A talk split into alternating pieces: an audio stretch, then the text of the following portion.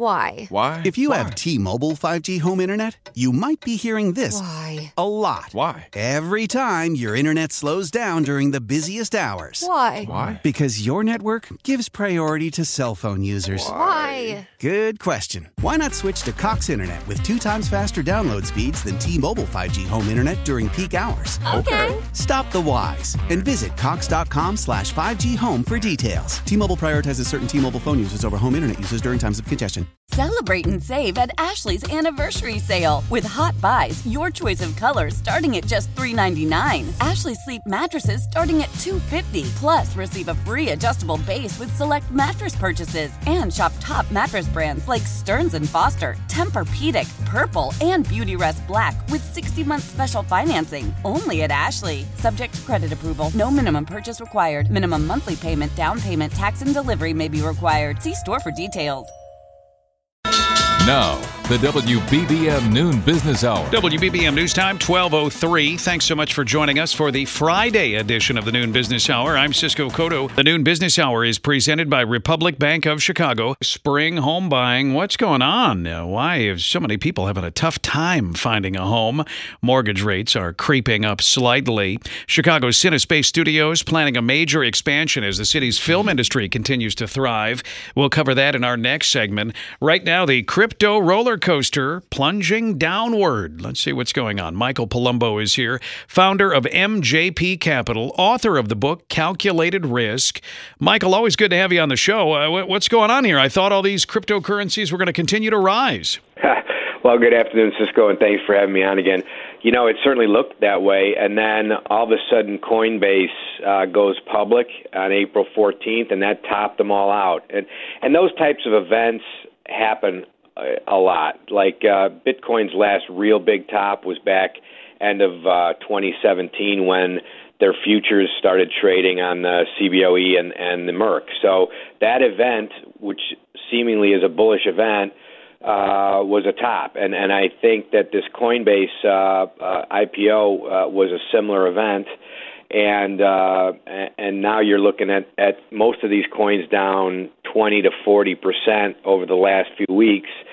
Uh, I don't think they're going to recover that you know go go to all time highs anytime soon now. But I do think that you know overall this is a legitimate asset uh, space, and uh, and investors should look to uh, accumulate some of these coins uh, at these lower levels. I, I've always said uh, I've advocated a five to ten percent. Um, um, uh, uh, portion of your portfolio should be should be allocated to uh, to these coins, especially crypt, you know, the, the, the high high level cryptos, which is Bitcoin and Ether, you know, because uh, they are legitimate. They are they should be part of your portfolio. So we've got a sell off here. It's it's actually uh, could be a buying opportunity if you've missed the boat so far. Now, uh, when it comes to, I I guess, the opportunity here, maybe that's something to remind people of.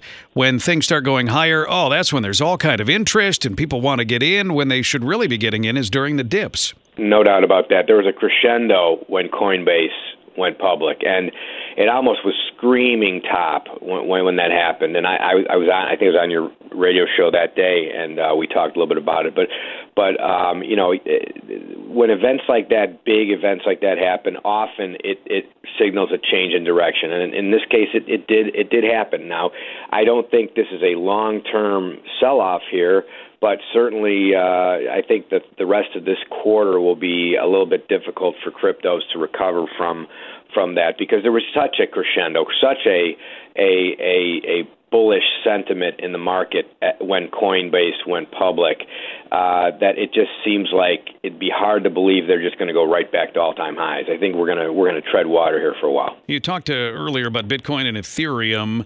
Uh, there's all these other coins out there, you know, Dogecoin, Litecoin. Yeah. There, there's just there's dozens and dozens of these things.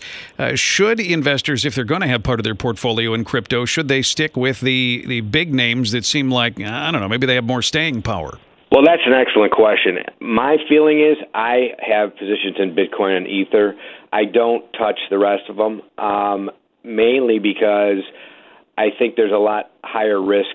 They're they're much more volatile, and there's just higher risk that those coins go to zero. Um, I think Bitcoin and Ether have proven that Ethereum have proven that they're, they're going to be around. Uh, they both can coexist. All of these can coexist, but when you're talking about something like a, a Dogecoin or, or Ripple, um, they they have been the best performers over the last year. But I I, st- I stay away from the ones that I, I don't. You know, I I feel like I understand Bitcoin and Ether very well, um, and and uh, when I say very well, believe me, it's still it's still early early stages in these things. But I, I definitely you know believe in them. Uh, but some of the lower level coins where the investors have been making most of the money recently, uh, I, I just I, I don't play those those coins. Thanks so much for all of the great insight. Michael Palumbo, founder of MJP Capital, the crypto roller coaster, kind of struggling right now. Coming up, business is booming for the Chicago film industry. A big expansion is in the works at Chicago's Cinespace Studios. Let's get the latest on the film industry in the city. Greg Hinz is here, columnist at Crain's Chicago Business. Uh, Greg, we're talking films. We're also talking different TV and streaming shows. I mean, there's a lot going on in the, the industry here. Yeah, I, I have to say, Cisco, after after a year of a pandemic uh, and uh, uh, lots of unrest uh, over over uh, uh, police tactics and whatever, it's nice to have a, just a pure good news story to report for, for Seems rare, doesn't it? yeah, and, and this is this is exactly that. Um, uh, there's this outfit called Cinespace. It's on the near southwest side that started slowly and is and is bit by bit picked up. It's the home of uh, uh, for TV watchers uh, shows like Chicago Fire, Chicago Med, uh, uh, The Chi, and whatever. Uh, well, their business has uh, has really bounced back uh, with the, the letting up of the pandemic, and it's part because of a structural change in in mostly in the TV business. Um, you know, once upon a time there were only four or five networks, and they can only commission so many shows. Well, now you have a lot of stream shows. You have Amazon producing stuff and Lionsgate and a bunch of other things. So the so the demand for the number of shows and places to produce them has really skyrocketed. And this particular uh, uh, production facility seems to be pretty well placed. Uh, they are now maxed out at their old facility. They have 41 sound stages, but they've just bought a uh, uh, another building that they're going to use to uh, to move kind of back office stuff uh, out of their main production thing. It'll clear space there, and uh, according to them, uh, what's now uh, the 42, not 41, the 42 sound stages now, they may add another 19, almost increasing it 50%. They hope to do this by late in the fall. Uh, now, each of those represent shows that hire hundreds of people. It's good news. Sure is. I remember back when um, I think it was Governor Quinn when they announced that Cinespace was coming to town. A lot of skepticism. You know, are people actually going to do these productions in Chicago? This must mean Chicago, for uh, maybe a variety of reasons, is pretty attractive for these productions. Yeah, I mean, it, there's an interesting, very Chicago uh, story behind all this. The guy who runs Cinespace, Alex Pissios, uh, uh, uh, has been involved in some things. He was uh, involved in a federal trial. Trial. He testified that, that uh, he actually paid bribes because the Teamsters were were shaking him down. Uh, so you know, uh, he also sought some state money that uh, one of the papers made a big deal about subsidy money. Uh, but by and large, uh, uh, this operation is more than self-sustaining. Uh, there's a lot of minority people there that, uh, who work, blacks and Latinos. It's just this uh, is not just all uh, white folks. Um, it's located in a part of town, the near southwest side, that needs jobs. We're in the little village area. Um, you know, and uh, when people all over the world turn on their TVs, they see pictures of Chicago. There's, how do, what's not to like about this? Exactly, and they do. I mean, they they shoot there at Cinespace Studios, but they're also at locations all around the city, bringing a little of that economic development to other parts of the city. As you know, they have crews moving through and using different services around the city. Yeah, I was going home the other night, and I uh, I was going to walk through Macy's on my way to the subway, and uh, there were a bunch of cops there. So you go into Macy's, it's okay, but you can't go down the block because we're shooting. This is like seven o'clock at night. There's a crew out there, fifteen or twenty people. They're all being paid, uh, and you know uh, that's nice to see. Sure is. Yeah, really good stuff. Thank you, Greg Hinz. You read him in Crain's Chicago Business. Up next, Entrepreneur Friday, a growing Chicago software company. It works with small to mid sized businesses. It's now worth billions. An economy of words The WBBM Noon Business Hour continues. It's Entrepreneur Friday on the Noon Business Hour. In this segment, we are heading to the cloud to learn about a Chicago based software company. Joining us on the McGrath Lexus business line, Jason VandeBoom, founder and CEO of Active Campaign here in Chicago. Jason, it's really good to have you with us. So tell us, for people who are not familiar, tell us about Active Campaign. Sure. Uh, Active Campaign uh, has customer experience automation, and basically that means we help over 145,000 customers uh, automate one-to-one communications throughout the entire customer lifecycle. Basically, we help businesses make every customer feel like the most important customer. And how important does that up being for businesses? I, I don't mean in a monetary sense, but just to have it so that customers don't feel like another number. Yeah, I think it's important to bring that that that business or that small business's personality and that that human touch that oftentimes is found in person. How do you bring that digital and then connect the in-person and digital experiences together, especially through through times of transformation. Talk about the capital that you've raised and what that process has been like. There's a lot of other entrepreneurs out there who need to raise money and they're just kind of wondering how to navigate it. Yeah, we've always just been focused on our customers and uh, capital and everything else has sort of followed. So, you know, we're excited. We just raised our Series C, which was uh, $240 million round um, from some great investors we brought in. Um, but really looking forward to like what can we do with our customers, take some of their inspiration from these like amazing small businesses and continue to craft what we've been working on. Yeah, it's something maybe to stress that your software supports small businesses, not just for the big guys. Exactly. Yeah, I think that's where a lot of impact can be had. And quite frankly, like where the best ideas come from as well. And those ideas are oftentimes what mid-market and, and larger companies are trying to trying to get to as well. So, how did you get this started? I mean, did Active Campaign begin with what you're doing now in mind, or did it evolve? We have a atypical story. Uh, so, I started the company in 2003, so just a short 18 years or so ago. Um, and for the first 13 years, I went from one to 15 people. Um, since then, uh, we've grown to over 850 people. Um, and it's really been just kind of following like the idea of a customer experience, using uh, like being a small business ourselves, figuring out like what can help us save time, but also our customers save time. How can we both programmatically bring that to market, but then also have like world class customer facing teams? So we're really more of a partner to a business than technology. And I think that's a very unique uh, differentiation of how we approach the problem. Well, really interesting stuff. There's clearly a need for it, and that's why you just keep growing, planning to be a thousand employees by the end of the year. That is Jason VandeBoom. He is founder and CEO of Active Campaign, based here in Chicago. That's Entrepreneur Friday. An economy of words. The WBBM Noon Business Hour continues. It's Entrepreneur Friday on the Noon Business Hour. In this segment, we are heading to the cloud to learn about a Chicago based software company. Joining us on the McGrath Lexus business line, Jason VandeBoom, founder and CEO of Active Campaign here in Chicago. Jason, it's really good to have you with us. So tell us, for people who are not familiar, tell us about Active Campaign. Sure. Uh, Active Campaign uh, has customer experience automation, and basically that means we help over 145,000 customers uh, automate one-to-one communications throughout the entire customer lifecycle. Basically, we help businesses make every customer feel like the most important customer. And how important does that end up being for businesses? I, I don't mean in a monetary sense, but just to have it so that customers don't feel like another number.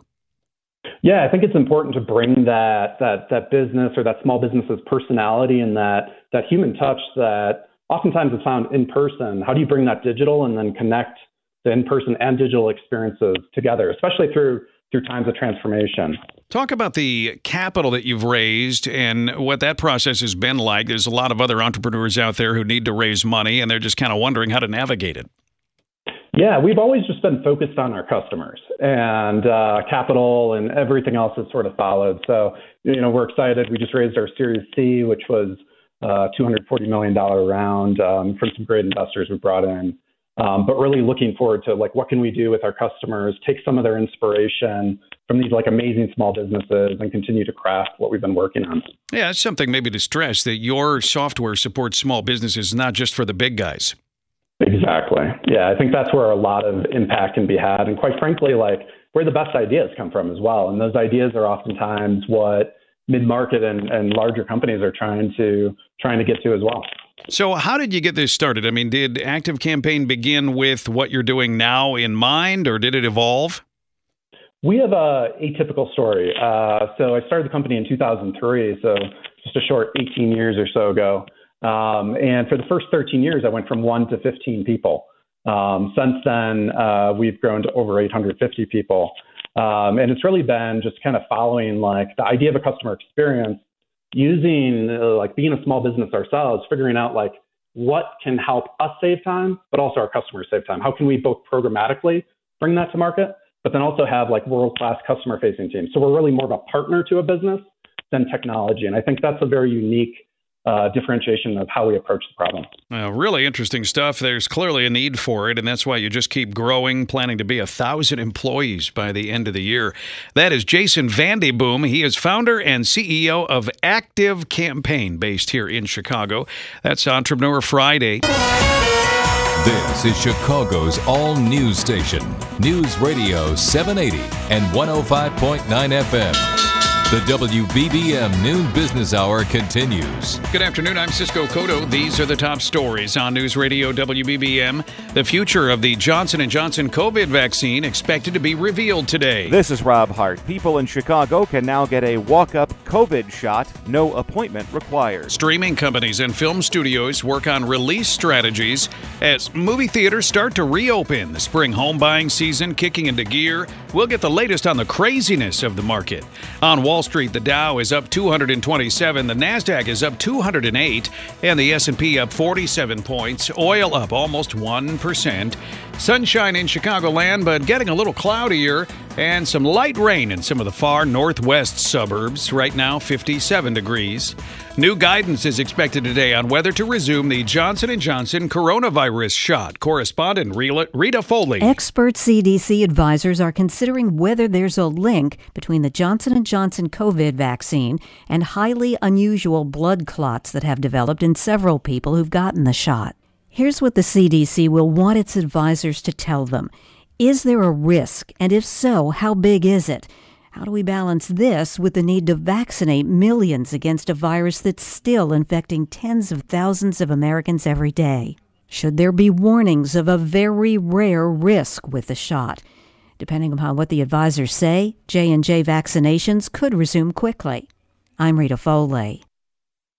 People in Chicago seeking the COVID vaccine now have more options. The Chicago Department of Public Health says walk up vaccinations are now available at the city run COVID vaccination sites. While an appointment is not required, you still need to provide proof of residency, employment, or medical care in Chicago. Walk up service is subject to vaccine availability. The vaccine sites include the Apostolic Faith Church on the south side, Richard J. Daley College on the southwest side, Chicago State University, the United Center, and Wrigley Field.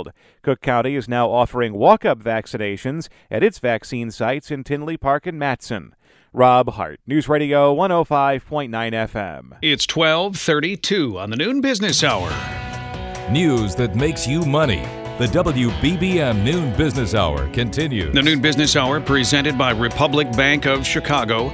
Markets doing pretty well. The Dow up 230, Nasdaq up 210, and the S&P is up 48 points. Let's see what's going on. Gary Kaltbaum is here, president of Kaltbaum Capital Management. Gary, uh, you can find him online, by the way, garyk.com. Gary, what do you make of what you're seeing today? Uh, well, we've been calling for months for a melt up in the markets based on uh, the virus decelerating, the vaccine accelerating, the opening up of the country, and the refusal of the central bank to even stop p- printing trillions of dollars uh, along with the European Central Bank, and I think you're seeing it. And I think the next move, you're going to see the Nasdaq break out to highs, and I think we're going to have a pretty darn good next couple of months, and then we'll revisit it uh, because there's a little too much froth and speculation out there, and we may be in the latter stages of the move. Well, that's what's making me wonder. That froth uh, is that a good thing then if prices go higher before some of the valuations are really in line? Well, ultimately, it's not great news when there's so much froth and speculation, and more importantly, leverage. Uh, margin has been skyrocketing. Uh, that's people uh, uh, using borrowed money to buy stocks. Uh, but for right now, we're in good stead, and uh, the, the reaction to earnings have been pretty good. I suspect that we're going to have easy comparisons. So right now, I think we're in a definite uh, uh, sweet spot here. When it comes to taxes, yesterday is it's not official yet, but there was word that it sounds like the president's going to propose significantly raising capital gains taxes for many Americans, not all, but many. Uh, and Wall Street immediately dipped on that news. Does this bounce back today mean Wall Street's not really concerned about it? Well, I think Wall Street is concerned, but we already have a few Democrats coming out saying no chance. Uh, one of the uh, uh, important Democrats in the uh, House came out from New Jersey said, "I'm already losing too many businesses and, and, citizens here. I can't, we can't do this." And just remember, some of these uh, blue states have very high uh, taxes uh, themselves on top of what Biden's proposing. So I think it's DOA.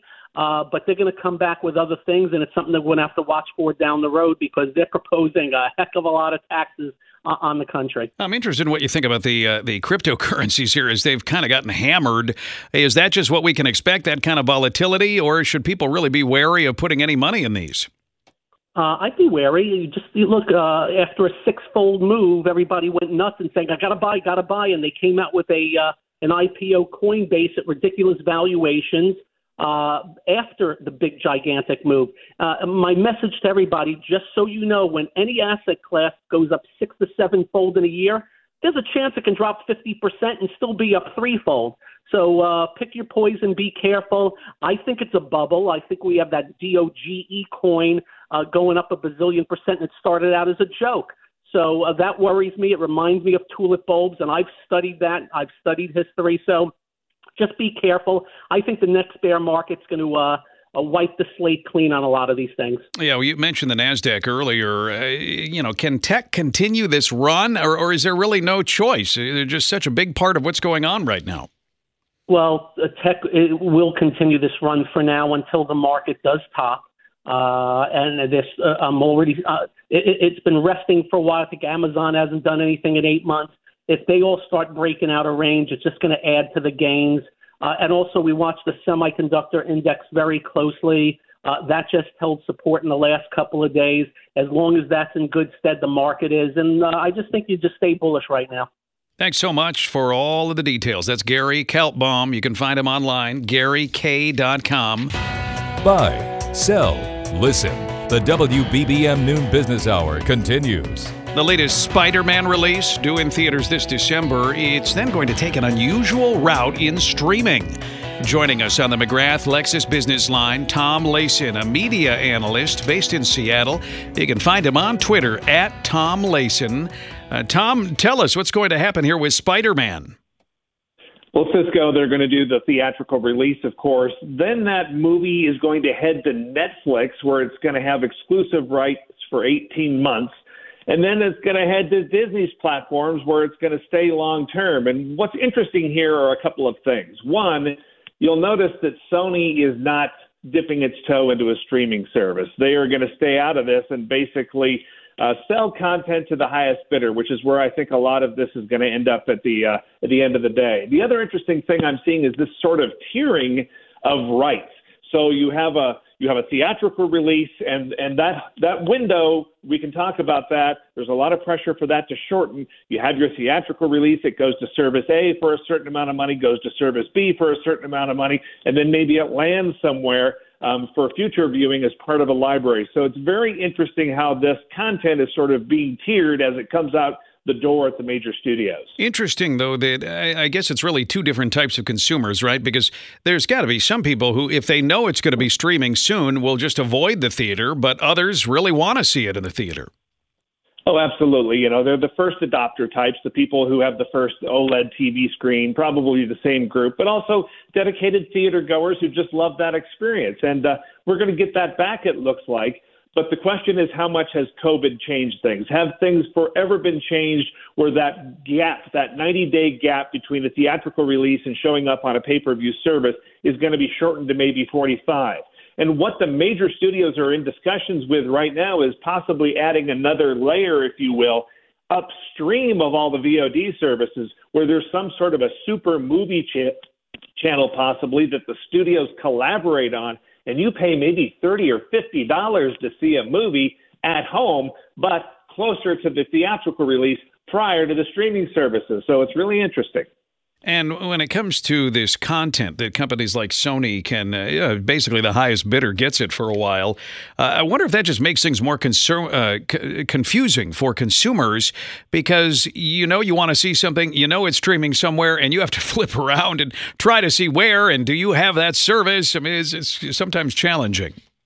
Oh, absolutely. When you take that, trying to kind of have a brand placement, have a have a, a psychographic space for a particular show in the mind of a viewer. Then add the complications of selecting the inputs on your TV and selecting the right device and figuring out what remote to use. This is, I'm going to say it's a mess. And I think one of the opportunities long term that we've talked about before is going to be a new actor, possibly an old actor in the form of an MSO, to step in and become a new layer of aggregation where now you have one remote. It's much simpler, and you're able to do things in a more a la carte kind of way where you have bookmarks on your television, much like you do on your computer to simplify things. So it's a very interesting evolution here. You have to wonder at some point too if you know cable, which has been shedding subscribers, if that will be more attractive again for people who say, "I don't want to have to juggle three, four, five, six different streaming services." Absolutely. You know, that, that model worked. It aggregated things for you. Yes, you had 70 channels that you didn't watch, but still you knew where the ones you did watch are and what was streaming where. I wouldn't be surprised if someday, Cisco, we don't see the, the cable services step back in and provide that service in a back end kind of way, possibly for the over the top solutions. Thanks so much for all of the analysis. Tom Layson, media analyst based in Seattle. You can find him on Twitter at Tom Layson cash, credit, debit, and totally free. The WBBM Noon Business Hour continues. It is sheer madness in the home buying and selling market this spring. Joining us on the McGrath Lexus business line, Steve Kerch, real estate editor at Market Watch here in Chicago. Steve, what are realtors telling you about this market? Well, you hit it right on the head, uh, Cisco. It is hot. Everything that comes on the market is being snatched up uh, relatively quickly.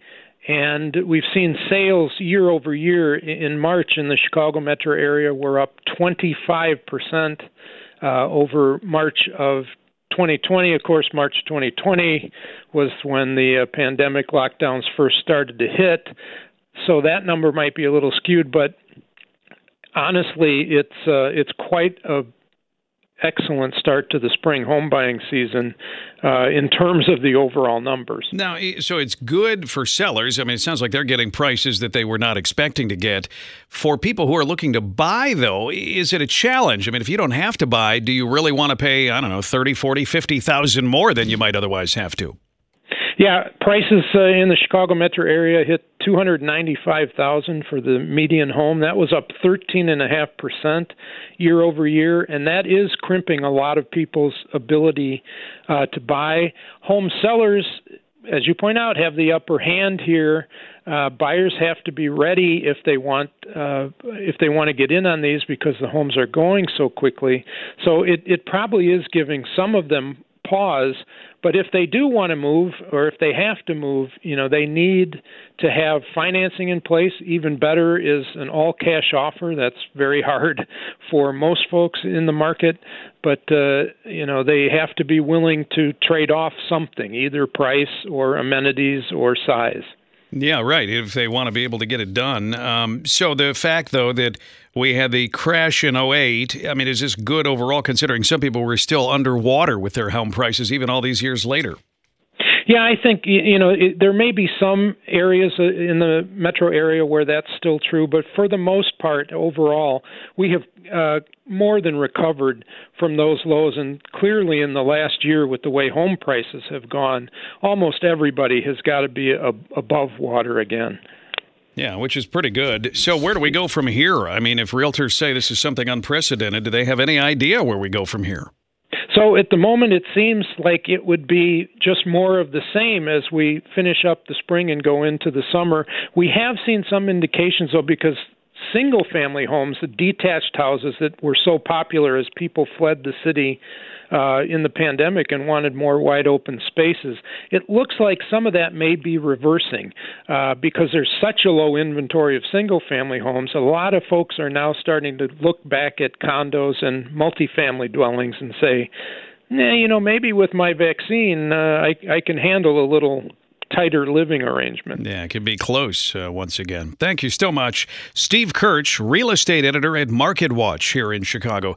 If you missed any part of today's noon business hour, the replay podcast will be available shortly at WBBMNewsRadio.com and the Audacy app. Why? Why? If you have T-Mobile 5G home internet, you might be hearing this Why? a lot. Why? Every time your internet slows down during the busiest hours. Why? Why? Because your network gives priority to cell phone users. Why? Good question. Why not switch to Cox Internet with two times faster download speeds than T-Mobile 5G home internet during peak hours? Okay. Stop the whys and visit cox.com slash 5G home for details. T-Mobile prioritizes certain T-Mobile phone users over home internet users during times of congestion. Celebrate and save at Ashley's anniversary sale with hot buys, your choice of colors starting at just $3.99. Ashley Sleep mattresses starting at $2.50. Plus, receive a free adjustable base with select mattress purchases and shop top mattress brands like Stearns and Foster, Tempur-Pedic, Purple, and Beautyrest Black with 60-month special financing only at Ashley. Subject to credit approval. No minimum purchase required. Minimum monthly payment, down payment, tax, and delivery may be required. See store for details.